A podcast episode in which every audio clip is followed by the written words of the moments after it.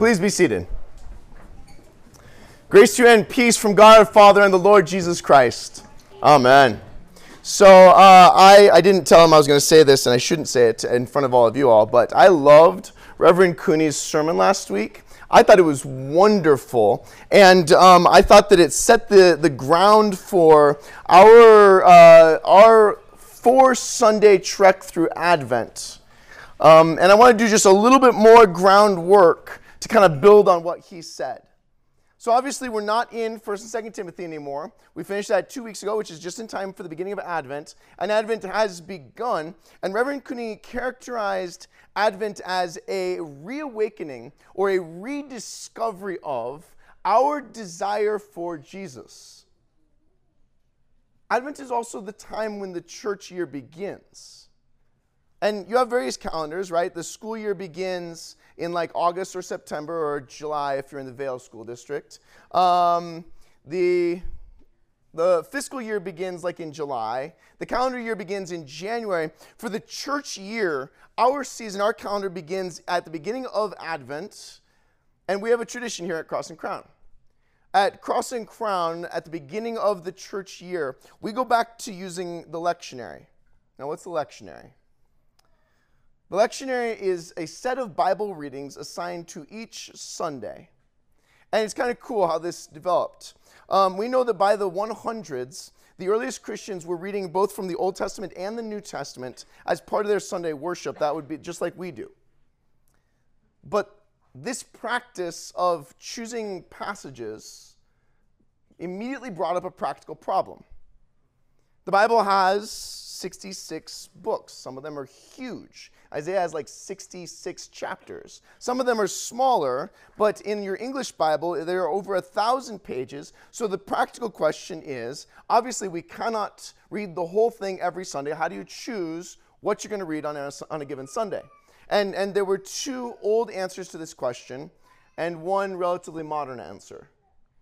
The oldest answer that I know of is you take a book, you basically chop it into pieces, and you read it and you preach through it straight through, continuously. And the Latin name for this is Lectio Continua, which just means reading continuously. This is how somebody like Chrysostom preaching in the 300s or Augustine preaching in the 400s would have chosen the text for each Sunday. Whatever is next in the book that they're reading, that's what they preach on. It's what actually Calvary Chapel is famous for doing still to this day to their benefit. And a lot can be said for Lectio Continua. First, you get to hear the whole book. So we as a church, those of us who have been here since 2019, have heard all of 1 Peter, all of Acts, all of 1 Timothy, and all of 2 Timothy, all of it together. And we do this every summer and every fall because Bible reading is one of those things that we decided when we planted the church that we were going to make a significant value to us. So reading through the Bible together, reading the Bible on our own, these are important to us. But another very old way of answering the question, what should we read on Sunday morning, is to assign specific texts for specific days.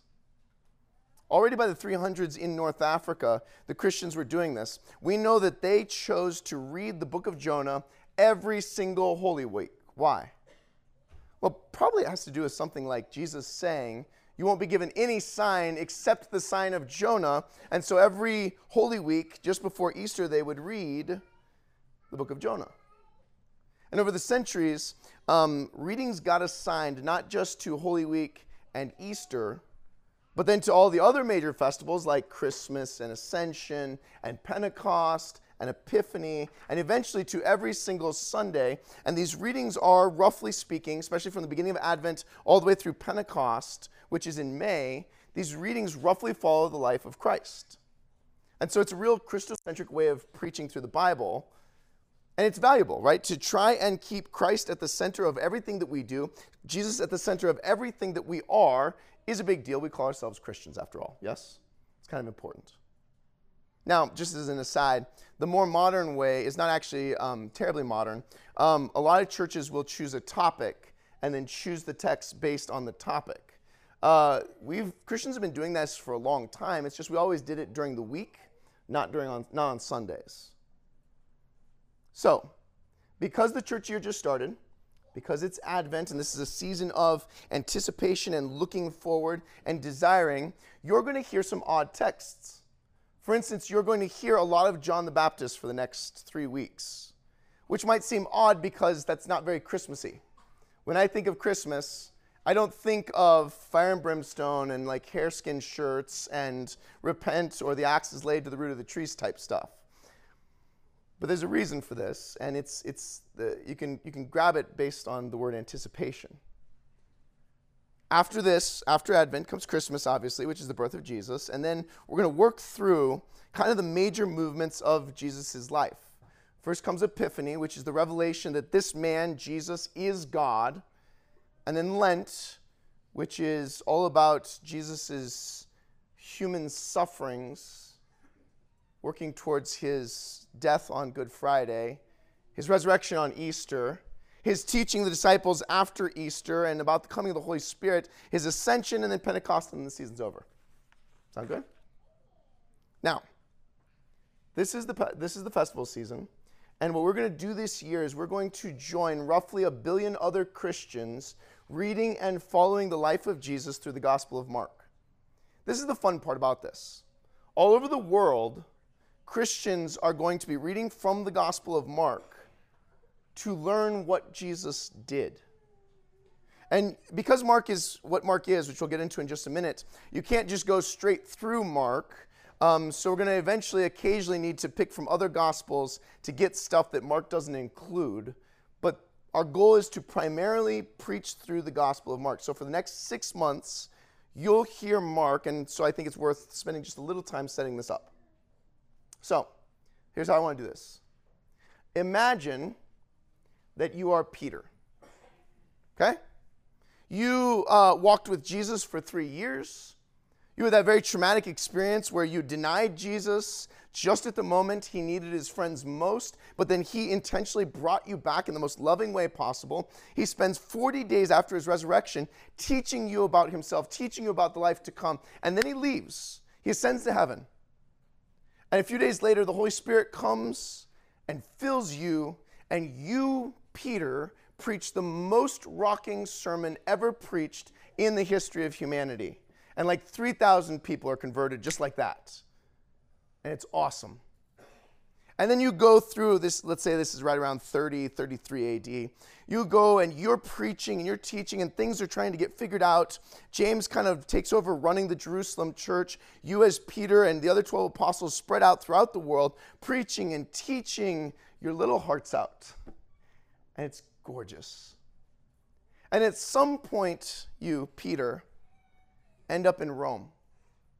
And we don't exactly know how, but we know it's a time when, like we were covering with Paul in 2 Timothy, things are not going well for Christians. But this is not actually your biggest concern, because you understand when Jesus said, "You'll be baptized with my baptism," he meant that, Peter, you're going to die. So you know you're going to be a martyr. Actually, the biggest problem for you, Peter, as you're preaching in Rome, is that you're a fisherman from the boonies. And everybody in Rome speaks Latin.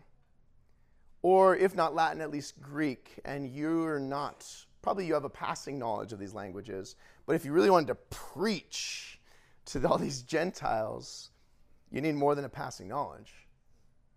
So what do?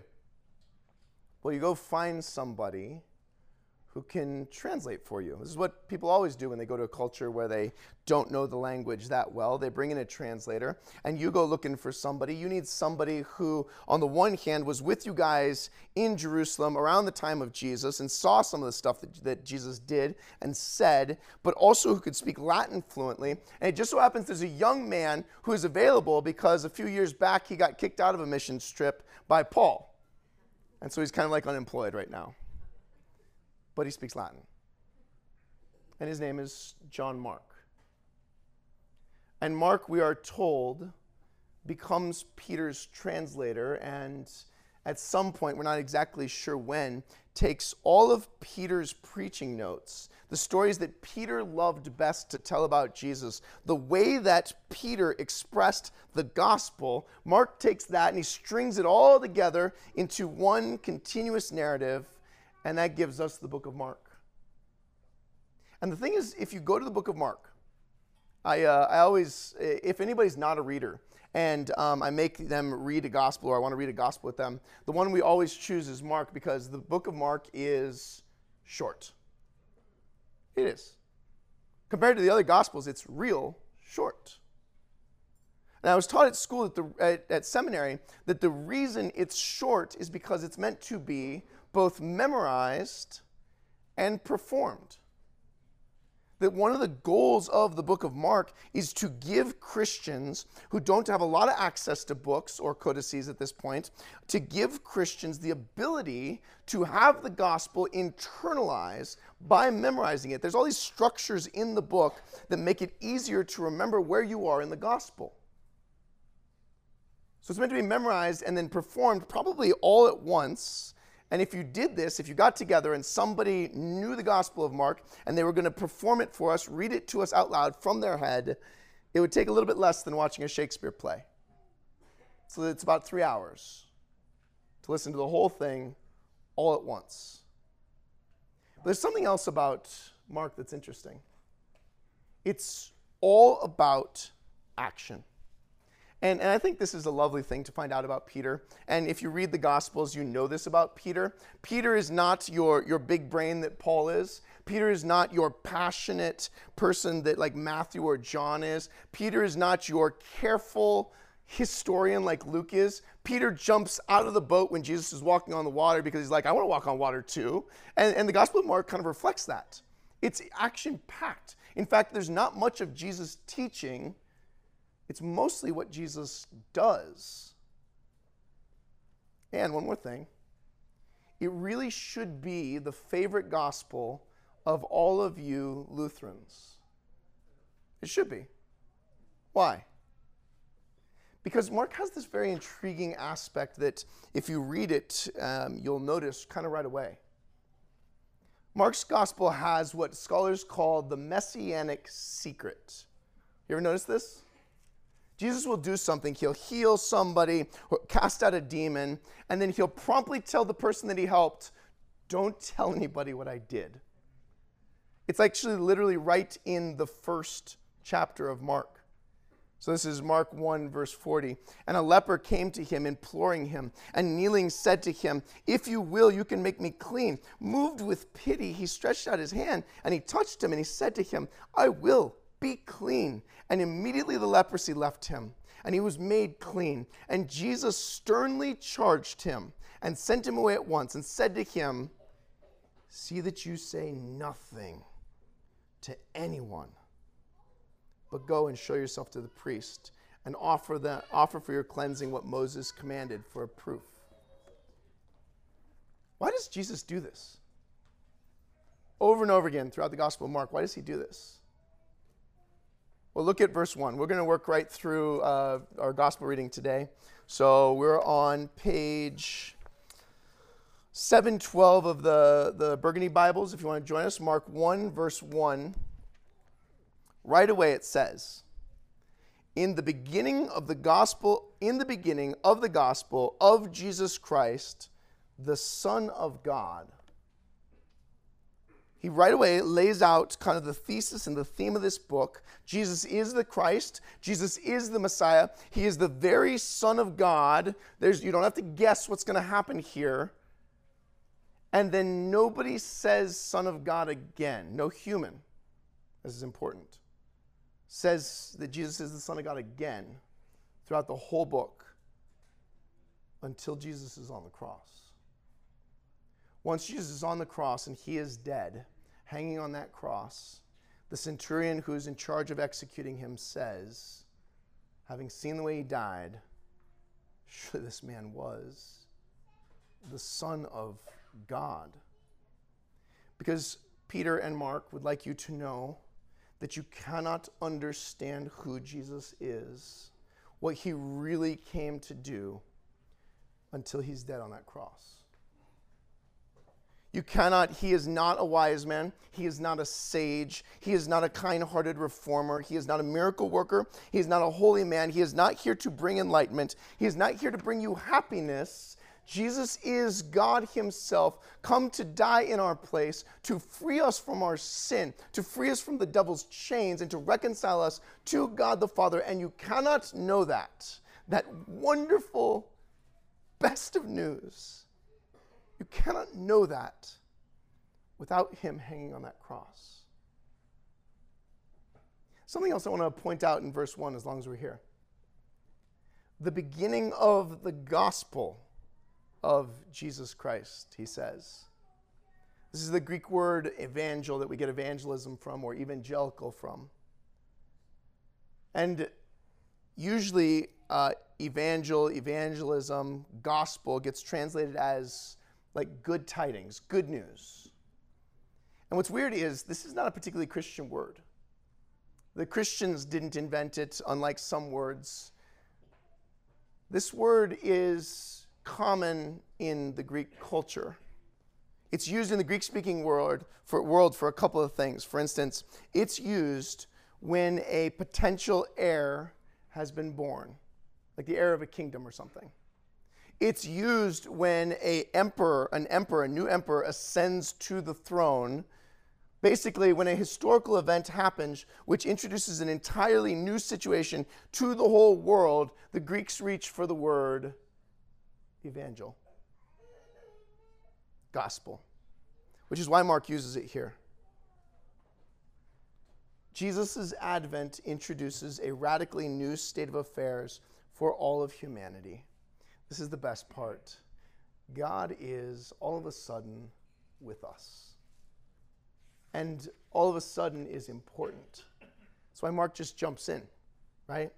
The beginning of the gospel of Jesus Christ, the Son of God, as it is written in Isaiah the prophet, "Behold, I will send my messenger before your face, who will prepare your way, the voice of one crying in the wilderness, prepare the way of the Lord, make his paths straight." And the ESV makes it real clear that this is a quote, right? You're supposed to see, obviously, Mark is quoting somebody, and he says it's Isaiah, but it's actually a mashup of three different quotes.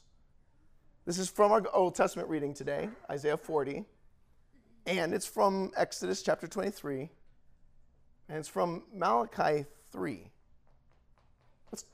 What's going on here? Actually, it's likely that Mark didn't do this. What I mean by that is the rabbis had taken these three different passages, and in the 400 years between the end of the Old Testament, Malachi 4, and the life of Jesus, the rabbis had mashed up these three passages to create kind of like a formula to describe how you could see that the Messiah King was coming. And we think this is it. Before the Messiah, before the one that the Jews have been waiting for since David's death, there will be a messenger.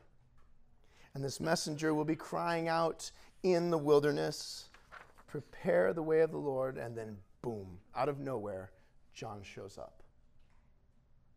And he's in the Judean wilderness. Verse 4 says, John appeared, baptizing in the wilderness and proclaiming a baptism of repentance for the forgiveness of sins. And I want to notice something.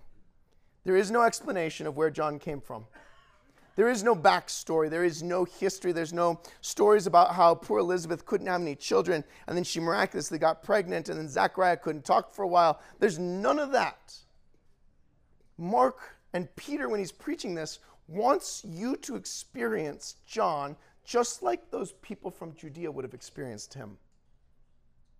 Suddenly, in the wilderness, did you hear about this? There's a guy out there. Where'd he come from? I don't know. What's he doing? He's a prophet. And he's not some second-rate prophet. John is immediately recognizable as having the primary message that all of the great Old Testament prophets have, which is what? Repent. Repent. which is why when he shows up all of a sudden, and this is what he's doing, everybody goes out to see him. Everybody recognizes the prophetic voice. This is what verse 5 says. And all the country of Judea and all of Jerusalem were going out to him and were being baptized by him in the Jordan River, confessing their sins. And right away, if we read this and we're paying attention, we have so many questions. I mean, like, for example, what's going on with his baptism, which we'll cover in just a minute. But before we get to that, I want to notice something that we could just read right by. Mark would like to point out, and it's a big deal to Mark, that John is doing this in the wilderness. And obviously, therefore, John is in the wilderness, but not just John. John is, in fact, calling for all of God's people to join him in the wilderness. He's out in the wilderness, Mark says twice, unnecessarily.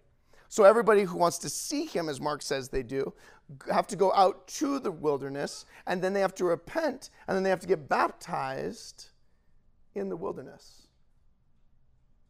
And we could say he's calling God's people into the wilderness, but probably more accurately, we should say that he's calling God's people to the wilderness again. Because the wilderness is where God first met his people. After freeing them from slavery in Egypt, after getting them through the Red Sea on dry ground and killing their enemies, where does Israel go? Immediately into the wilderness. Why? Because God used the wilderness to teach Israel how to be his sons. One of my professors at seminary, he taught me Hebrew, and then he taught me the book of Exodus. Now he's the seminary president, so if you need anything from the seminary, let me know. I got a guy on the inside. Okay. He used to say that he found it continually frustrating that many of the English translations of the book of Exodus call the Israelites, and this is what the ESV calls them, the people of Israel. That's not what it says. That's not what the text says. Throughout Exodus, they are called not the people of Israel, but the sons of Israel. Why is this important? Because it's the sons of Israel, both the male and female sons of Israel, the sons of Israel that will inherit the promised land. And of course, the only path to the promised land, according to God, is through the wilderness. So John's call to the wilderness and his call for the Israelites to repent are one and the same thing. They're a call back to sonship. And it's in the wilderness that Jesus, God, will again meet his people and lead them on an Exodus journey to the promised land. Of course, this is literally true, right? John identifies Jesus as the Messiah, and where are they when he identifies him? Do you remember? They're on the banks of the river. They're in the wilderness, which is where, by the way, God the Father recognizes his Son, because that's how that works. This is also figuratively true. The Christian journey always starts in the wilderness of repentance. This word repentance is familiar to us, most of us. It's the word metanoia in Greek. It means to reorient yourself, to turn to God, and in turning to God, to turn away from your sin. This is why John is so tightly associated with preparing the way for Jesus. He has to preach repentance because the only way to prepare for an encounter with God is repentance. Luther defines repentance as, quote, a deep conviction and confession that you are unfit, you are a sinner, you are poor and damned and miserable. That conviction prepares us for Jesus to come to us with his saving power. It's not happy and fun, but it's so good. And if we turn away from sin, if we turn toward him, then we too become, because this is what you go out into the wilderness to do, we too become sons of God. So that Paul was saying in Galatians 3, for in Christ Jesus, you are all sons of God, even you women. Yeah. Even women. Because what that means is that you too will inherit the kingdom of God. Let's keep going. Verse 6. Now John was clothed with camel's hair, and he wore a leather belt around his waist, and he ate locusts and wild honey. I'm told locusts are good. I've not tried them yet, but I've tried them. We are reminded of the prophet Elijah from the Old Testament in this one sentence for a various number of reasons that I'm not going to get into because it's my text for next week. So we'll do that next week. Verse 7. And he preached, saying, after me comes he who is mightier than I, the strap of whose sandals I am not worthy to stoop down and untie. And if some people today find feet gross, which I know this is a thing that some people do, right? Especially feet of other people. This was even more so true in the ancient world. Actually, the Jews had a rule that you could not make your servant do this.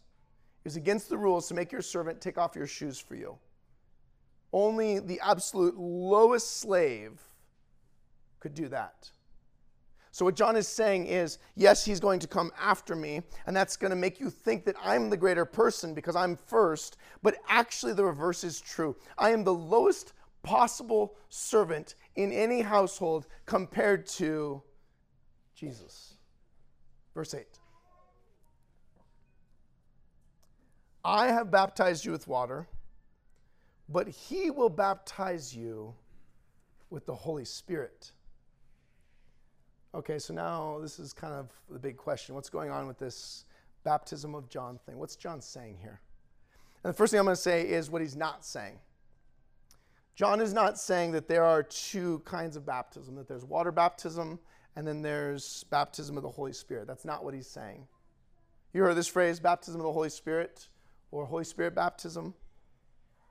It's a belief that's taught by our charismatic brothers and sisters in Christ that there are two baptisms available to Christians and that that's what this teaches. Yes, there's water baptism, that's for everybody, but there's also a baptism of the Holy Spirit, which is a second additional grace that has nothing to do with water. And I'm just going to be blunt about this, that's just not what the Bible teaches. It's not even close. It's a deep confusion about what's going on here. And one of my proofs for this is that this is not classic Christian teaching, which is what we all strive to be in line with all the other Christians that have gone before us. In fact, you cannot find it anywhere except for a guy named R.C. Horner who wrote a book in 1891 using this phrase for the first time. So if that's not what he's talking about, he's not talking about two different baptisms, one of water and one of the Holy Spirit, what is John the Baptist saying? Well, he's saying just as he is like the lowest slave compared to Jesus, so his baptism is like nothing compared to the baptism that Jesus wants to give to his people.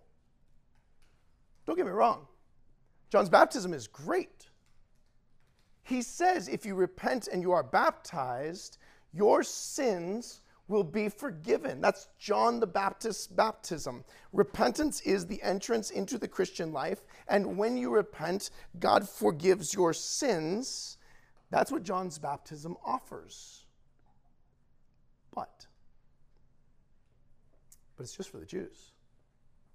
It's just for Israel. It's just for Jerusalem and Judea. And John even says that it is preparatory, meaning it prepares the Jews for what the Messiah will bring. And what will the Messiah bring? Jesus' baptism takes John. It doesn't negate it. It doesn't negate John's baptism or contradict John's baptism. It picks it up. This is so the way of the gospel. It picks up John's baptism in water for the forgiveness of sins, and it carries it even further. Still you get baptism with water. Still you get repentance. Still you get forgiveness of sins. But John says the Messiah is going to add to what I am doing, what? The gift of the Holy Spirit.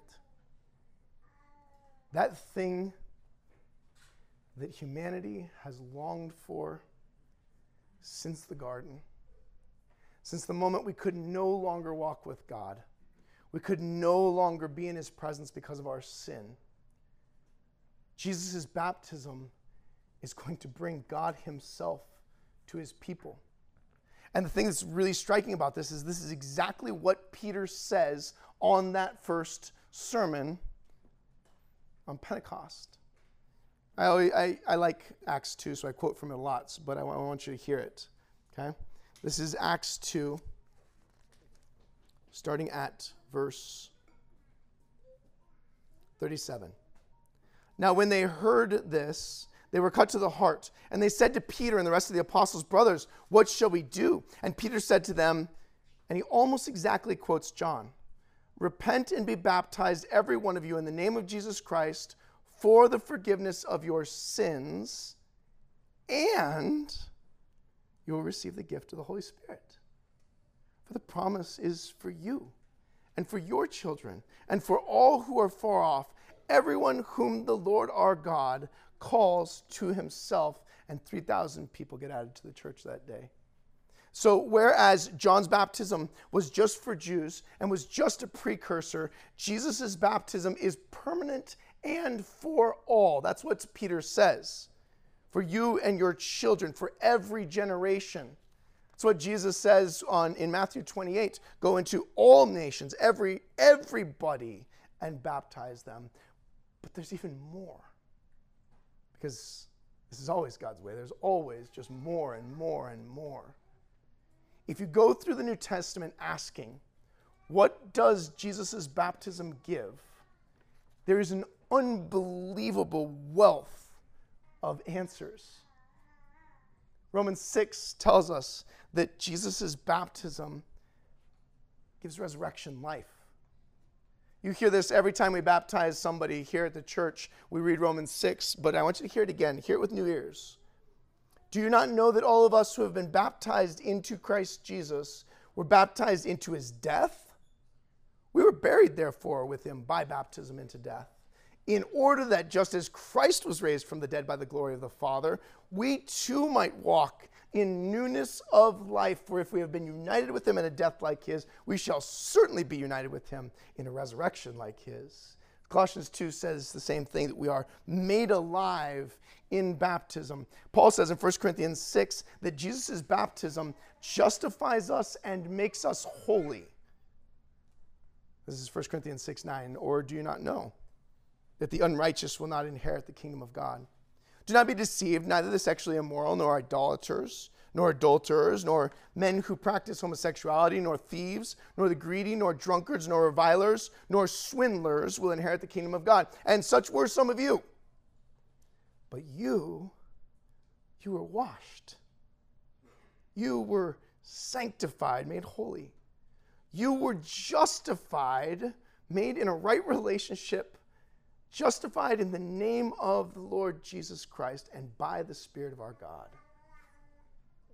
Let's keep going. 1 Corinthians 12. You were made a part of the body of Christ. He says, we were all baptized into one body, Jews and Greeks, slaves or free, and all were made to drink of the same Spirit. Galatians 3 says you get Jesus' righteousness, and then because you get Jesus' righteousness, you become an heir to the promises that God made to Abraham. For as many of you who are baptized into Christ have put on Christ. There is neither Jew nor Greek. There is neither slave nor free. There is no male or female, for you are all one in Christ Jesus. And if you are Christ's, then you are Abraham's offspring, heirs according to the promise. Ephesians 5 says that Jesus' baptism makes you holy and without blemish. Husbands, love your wives as Christ loved the church and gave himself up for her, that he might sanctify her, having cleansed her by the washing of water with the word, so that he might present the church to himself in splendor, without spot or wrinkle or any such thing, that she might be holy and without blemish. John 3, when Jesus is talking to Nicodemus, he says that this baptism that Jesus brings is the entrance into the kingdom of God. Jesus answered, "Truly, truly, I say to you, unless one is born of water and the Spirit, he cannot enter the kingdom of God." 1 Peter 3 says that baptism corresponds to Noah and the ark. Baptism is the way through death, through water, into new life. This is 1 Peter 3:21. Baptism, which corresponds to this, now saves you. And it's fitting to end these kind of this onslaught of verses in Mark. Mark 16, Jesus said to them, "Go into all the world, proclaim the gospel to the whole creation. Whoever believes and is baptized will be saved." I want to say one last thing here. When I was becoming a Lutheran, many of you were not born Lutherans. I was not born a Lutheran. When I was becoming a Lutheran, this was the most difficult thing about Lutheran tradition to me. That baptism does so much. That Jesus' baptism offers all these things, gives all these things. Last week we had baby Sam's baptism. Next week we're going to have Jade Parkinson's baptism. And for some of you, this idea that Jesus' baptism does all these things for these babies, for some of you it's a really difficult idea. You have questions about how it applies to babies. You have theological implications that you're not sure you're okay with that come with this. I'm not able to answer all of those right now, obviously. And if you want, I would love to get together and we can parry verses. I'll bring my proof text and you bring your proof text, and we'll just go out and we'll figure out what the Bible teaches. But I want to simply put this way to you guys. For those of us that do believe that this is what the Bible teaches, first thing I want to point out is what a delight there is here. That Jesus did this for me. That Jesus gave me all these things. And then I want to point out that, of course, if Jesus gave all these things to me, the next thought I have is that I want them for the people who are closest to me too. The people that are dependent on me. My desire and my longing is to be near, as Reverend Cooney said yesterday, to pursue, to desire to be near Jesus through his Holy Spirit. And to use the words of the old baptismal prayer that we use at the end of the baptism service, then my next deepest longing is for baby Sam to never know a day without Jesus' presence. Without his presence, the presence of his Spirit. That's what we're doing. That's what Jesus offers. Amen. And the peace that surpasses all understanding will guard your hearts and minds in Christ Jesus our Lord. Amen. Please stand.